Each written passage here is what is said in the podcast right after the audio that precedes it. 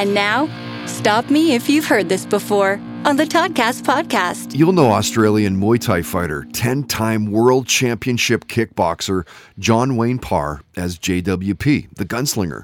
Retired from the sport in 2012, only to come back and fight the following year in 13 with a three fight deal with Power Play Promotions.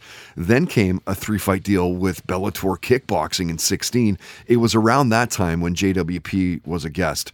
After Bellator, you saw him sign with Risen Fight Federation. Then in February of this year, Parr signed a six fight contract with one championship. He's two fights into his current contract. And when JWP was a guest, he talked about career highlights, kids practicing martial arts, the shows that he was binge watching at the time, watching tape of opponents prior to fighting them, the struggle that it is to cut weight for a fight. And stop me if you've heard this before. JWP talked about the first time he became a world champion.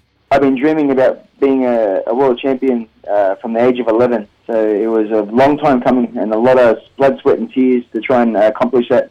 Uh, so I fought for I fought against an Australian guy for my very first title, mm. um, and then I had a second second round knockout.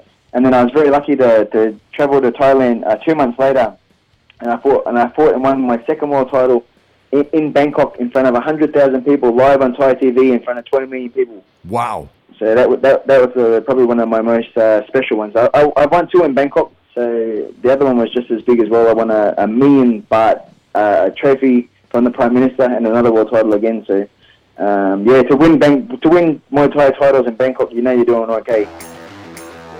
Stop me if you've heard this before on the Toddcast podcast is powered by FKP MMA, Vancouver's number one training destination at fkpmma.com.